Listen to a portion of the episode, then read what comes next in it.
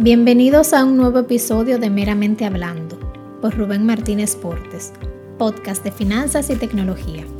Recuerda que puedes seguirnos en las diferentes redes sociales, en Instagram como Meramente Hablando y en Twitter como Meramente H. ¿Qué onda amigos? ¿Cómo están? Bienvenidos a un nuevo episodio y me da gusto que estén aquí una vez más escuchando todos estos temas interesantes que le tenemos en Meramente Hablando. Y bueno, una felicitación especial a todas las madres que estuvimos celebrando junto con ellas el domingo pasado, el Día de las Madres aquí en República Dominicana. Y pues un saludo afectuoso a todas estas madres que nos escuchan, a mi madre, a mi esposa que también es madre, y todas las que están alrededor de nosotros. Que Dios me las bendiga muchísimo, que puedan seguir disfrutando de sus hijos y de todos sus seres queridos, y que el, Señor les siga regalando grandes bendiciones a todas ustedes, que sin duda se lo merecen.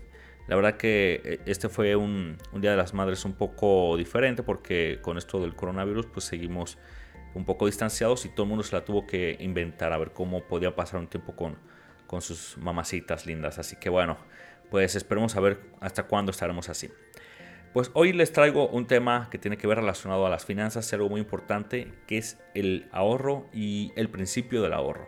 Este tema lo traigo porque dentro de las dudas que surgen cuando hago las preguntas y que me hacen llegar, igual las asesorías, es cómo yo puedo empezar a ahorrar si realmente estoy hasta el cuello de deudas o, que, o si yo ahora no tengo esa cultura o no tengo dinero o cómo le, podemos hacer. En los diferentes lives que he estado teniendo, que les invito a que eh, sigan en Instagram, en Portes y Portes, la compañía de eh, asesoría y educación financiera que tenemos, capacitación financiera para todos ustedes que hace llegar y hace posible este podcast, meramente hablando, pues ahí hemos compartido algunos lives también en mi cuenta personal R Deportes en Instagram sobre esto, sobre algunas cuestiones de finanzas, finanzas en el matrimonio, inversiones y todo, y hemos abundado puntos pinceladas sobre el ahorro.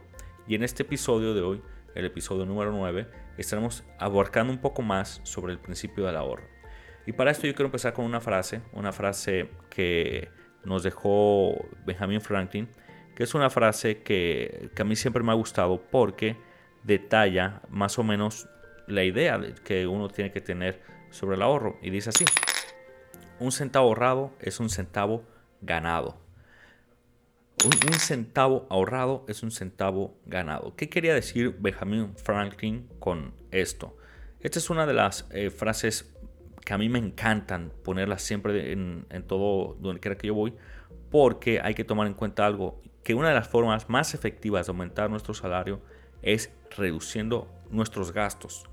Porque de, la manera en que nosotros vamos a, a, poder reducir los gastos, vamos a tener una mayor disponibilidad para poder ahorrar y poder empezar esas metas que tanto trabajo nos han costado a lo largo del tiempo, que siempre nos ponemos excusas de que no tengo dinero, el dinero no me alcanza, yo no puedo, yo no puedo y creamos un mapa mental y un concepto mental de negación completamente y al final pues no ahorramos y al final no hacemos nada. ¿Por qué? Porque ya nos pusimos un límite. Porque queremos seguir con lo, lo, que nos sigue ingresando, seguir gastando de manera desmedida sin hacer ningún sacrificio y también queremos ahorrar. Entonces vamos a hacer propia en nosotros esta frase de Benjamin Franklin, un centavo ahorrado es un centavo ganado. ¿Para qué?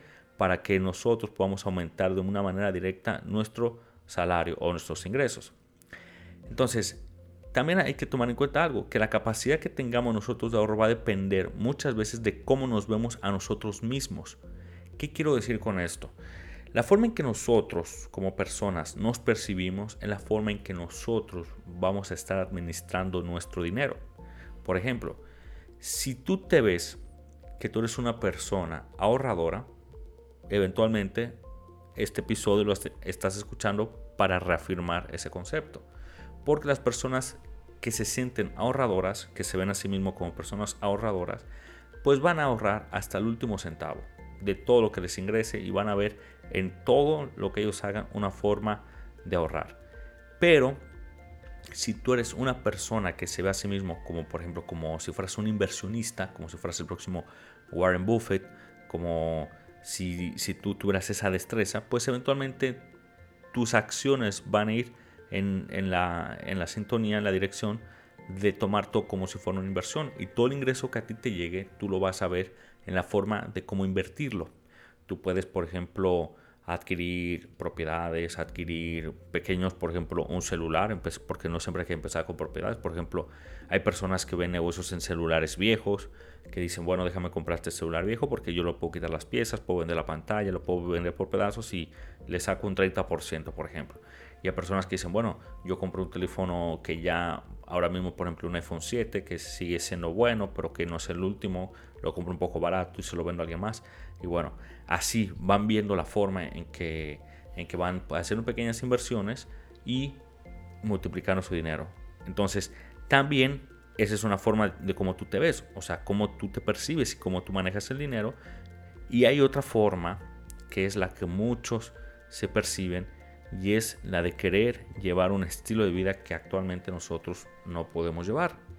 ¿Y qué es lo que ocasiona esto en nuestras vidas?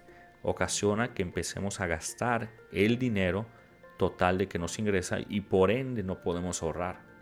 Por ende nosotros no podemos tener un camino del ahorro, no podemos desarrollar una cultura del ahorro porque nosotros nos vemos en un estilo de vida que no se corresponde con nuestros ingresos. Que podemos llegar, claro que sí, todo el mundo puede llegar a lo que se propone con la voluntad del Señor y con los esfuerzos de cada uno, uno puede llegar. Hay unos que llegan más rápido que otros. Pero tú puedes llegar. Pero si tú quieres vivir de una manera que tú ahora mismo no puedes y decides gastar el 100% de tu dinero en esos deseos aspiracionales, pues lamentablemente no vas a poder ahorrar porque tú lo vas a gastar porque tu mente te está direccionando a gastar todo en querer adquirir lo mejor. Y entonces cuando tú caes en este círculo vicioso, ¿qué va a pasar? Que tú el dinero, por ejemplo, de un bono tú lo gastaste en, unos zapatos, pero después salen unos, unos, zapatos nuevos de esa misma marca que te gusta y ya los que te compraste ya no te sirven. Entonces, cualquier cosa que te va a ingresar lo vas a querer gastar en esto. ¿Cómo nosotros entonces podemos desarrollar y cambiar nuestra metodología, nuestra percepción de nosotros mismos y empezar a ahorrar? Empezar con este principio del ahorro, que es el de paga, eh, perdón, un centavo ahorrado es un centavo ganado para que nuestro salario vaya aumentando con la reducción de nuestros gastos. ¿Cómo podemos hacer esto? Pues debemos de hacer lo siguiente. Debemos empezar a diferenciar lo que es una necesidad de lo que es un deseo. Porque nosotros debemos de aprender que nunca podemos ahorrar gastando más. Entonces, cuando nosotros nos estamos llevando de los deseos, cuando nosotros nos estamos llevando de lo que realmente nos llena los ojos, vamos a estar gastando más. ¿Cómo nosotros podemos diferenciarlo? Pues bueno, de la siguiente manera. Hay que tener un contexto claro y es tú mentalmente o en un, lo, mejor es que sea en un cuaderno, que sea en una libreta, ya sea en una tableta, lo que sea, tú creas dos columnas, lo que son necesidades y lo que son deseos. ¿Cómo tú puedes identificar cuáles son tus necesidades? Una forma es tú basándote en la pirámide de Maslow, por ejemplo, que habla de cinco principales necesidades, desde las fisiológicas hasta la superación, seguridad y etcétera. La podemos buscar por internet. Y también otra es basándonos en necesidades económicas o necesidades realmente de vivencia, del día a día, del vivir. Como por ejemplo, nosotros podemos detallar como una necesidad básica la alimentación. Nosotros podemos detallar como una necesidad básica, el, por ejemplo, el, vestir. Eh, podemos detallar como una necesidad económica, por ejemplo, el transporte, eh, la, el, hogar, este, lo, lo, podemos definir como también parte la educación de nuestros hijos, etc. Eso es como nosotros podemos identificar ok, estas son las necesidades que nosotros tenemos, es lo que nosotros necesitamos darle prioridades de mis ingresos, esto es a lo que yo tengo que darle alguna eh, prioridad. Por otro lado, entonces tenemos los deseos. En los deseos tenemos que tener mucho cuidado porque la gente tiende a confundir una necesidad con un deseo y es donde empiezan por lo general los problemas y donde se nos dificulta empezar con este ahorro, tener este principio del ahorro que es reducir nuestros gastos para aumentar nuestro salario real o, aumentar nuestro ahorro. Los deseos, por ejemplo, son algo que a nosotros nos nos va a ayudar a mejorar algo en nuestra vida o es algo adicional en nuestra vida o es algo que tiene algo de mayor calidad que nosotros queremos tener. Por ejemplo, una necesidad básica es la comida. Eso ya lo hablamos. Pero un deseo puede ser comerte un, eh, un churrasco, comerte una buena pasta, comer una hamburguesa de uno de estos restaurantes famosos eh, americanos que a todo mundo nos gusta. Un Wendy's, por ejemplo, ya, decirlo en términos llanos, eh, un McDonald's, qué sé yo. Entonces, estos son deseos. Entonces, cuando tú tiendes a confundir deseos con necesidades, es cuando realmente tú vas a empezar a tener muchísimo más gastos y se te va a complicar un poco lo que tiene que ver el ahorro. Cuando nosotros podemos entonces suplir o, más bien consumir o gastar en este tipo de deseos cuando nuestras necesidades, este listado que nosotros hicimos, ya estén cubiertos. Cuando tú, fuiste al supermercado, hiciste las compras de tu hogar, cuando tú cumpliste con la seguridad de tu familia, cuando tú cumpliste con los estudios, con, con, la vestimenta, con todo esto, tú puedes decir, ok, ya es tiempo de, los deseos, ya podemos cambiar el chip, podemos ir a, a, satisfacer los deseos. Y tú podrás decir, bueno, sí, Rubén, pero entonces yo siempre voy a estar viviendo eh, de una manera que nada más cumpliendo las necesidades básicas. No, no, no. O sea, esto, eh, recordemos, es las personas que no tienen ahorros y que quieren empezar algún tipo de ahorros y que su principal problema son los gastos y los gastos en los deseos, en, estas necesidades o, más bien estos deseos que nosotros, eh, cosas que nosotros no necesitamos y que le estamos dando mucha importancia. A, este a estas personas van dirigido este concepto, este principio del ahorro, de cómo nosotros tenemos que empezar a ahorrar. Ya después que empiecen los ahorros, que tú tengas entonces el objetivo que tú te planteaste ahorro, pues tú puedes empezar a cambiar un poco el patrón, pero ya tú vas a tener dentro de ti ese chip de cómo tú hacerlo, ese chip de cómo tú ahorrar, cuándo tú diferenciar entre una necesidad, entre un deseo y cómo tú tomar mejores decisiones, que al final para eso que estamos aquí, para eso desarrollamos estos podcasts, para eso hacemos los lives, desarrollamos el contenido y damos las asesorías, para que las personas puedan mejorar su posición financiera. ¿Cómo? Tomando mejores decisiones. ¿Cómo? Pues con todas estas herramientas que les estamos dando. Otra de las formas que tú puedes identificar realmente lo que es una necesidad, un deseo, es cómo tú formulas la pregunta de lo que tú vas a hacer. Por ejemplo, últimamente es muy común que la gente diga, necesito cambiar de celular, necesito una nueva computadora, necesito cambiar de vehículo. Entonces, a ver, ¿por qué tú necesitas esto? O sea, ah, bueno, porque ya salió el último modelo, pues no es una necesidad, es un deseo. Ah, no, porque ya el vehículo me está dando problemas, o pues ahí sí tú puedes decir, esta es una necesidad. ¿Por qué? Porque el vehículo es tu medio de transporte. Entonces, cuando tú te hagas este tipo de preguntas, que tú quieres comprar algo, enfócate a ver el por qué tú lo estás diciendo y no simplemente le digas a tu mente, necesito porque la mente es muy poderosa y se pone a trabajar a ver cómo tú lo vas a poder conseguir. Entonces, verifica bien si lo que tú tienes es una necesidad o un deseo de cambiar algo, de comer algo mejor, de tener lo que los otros tienen o de cambiar algo simplemente porque ya tú quieres cambiarlo.